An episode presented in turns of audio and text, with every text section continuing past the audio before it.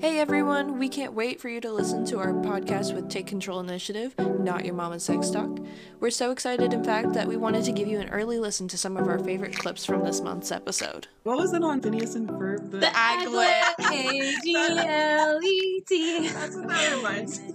like one day at my funeral, I want there to be like a tent, like a carnival tent. This is why I have a favorite porn star. Oh, I have a favorite porn star. I love that you keep up with your favorite porn star. You can always watch Catfish.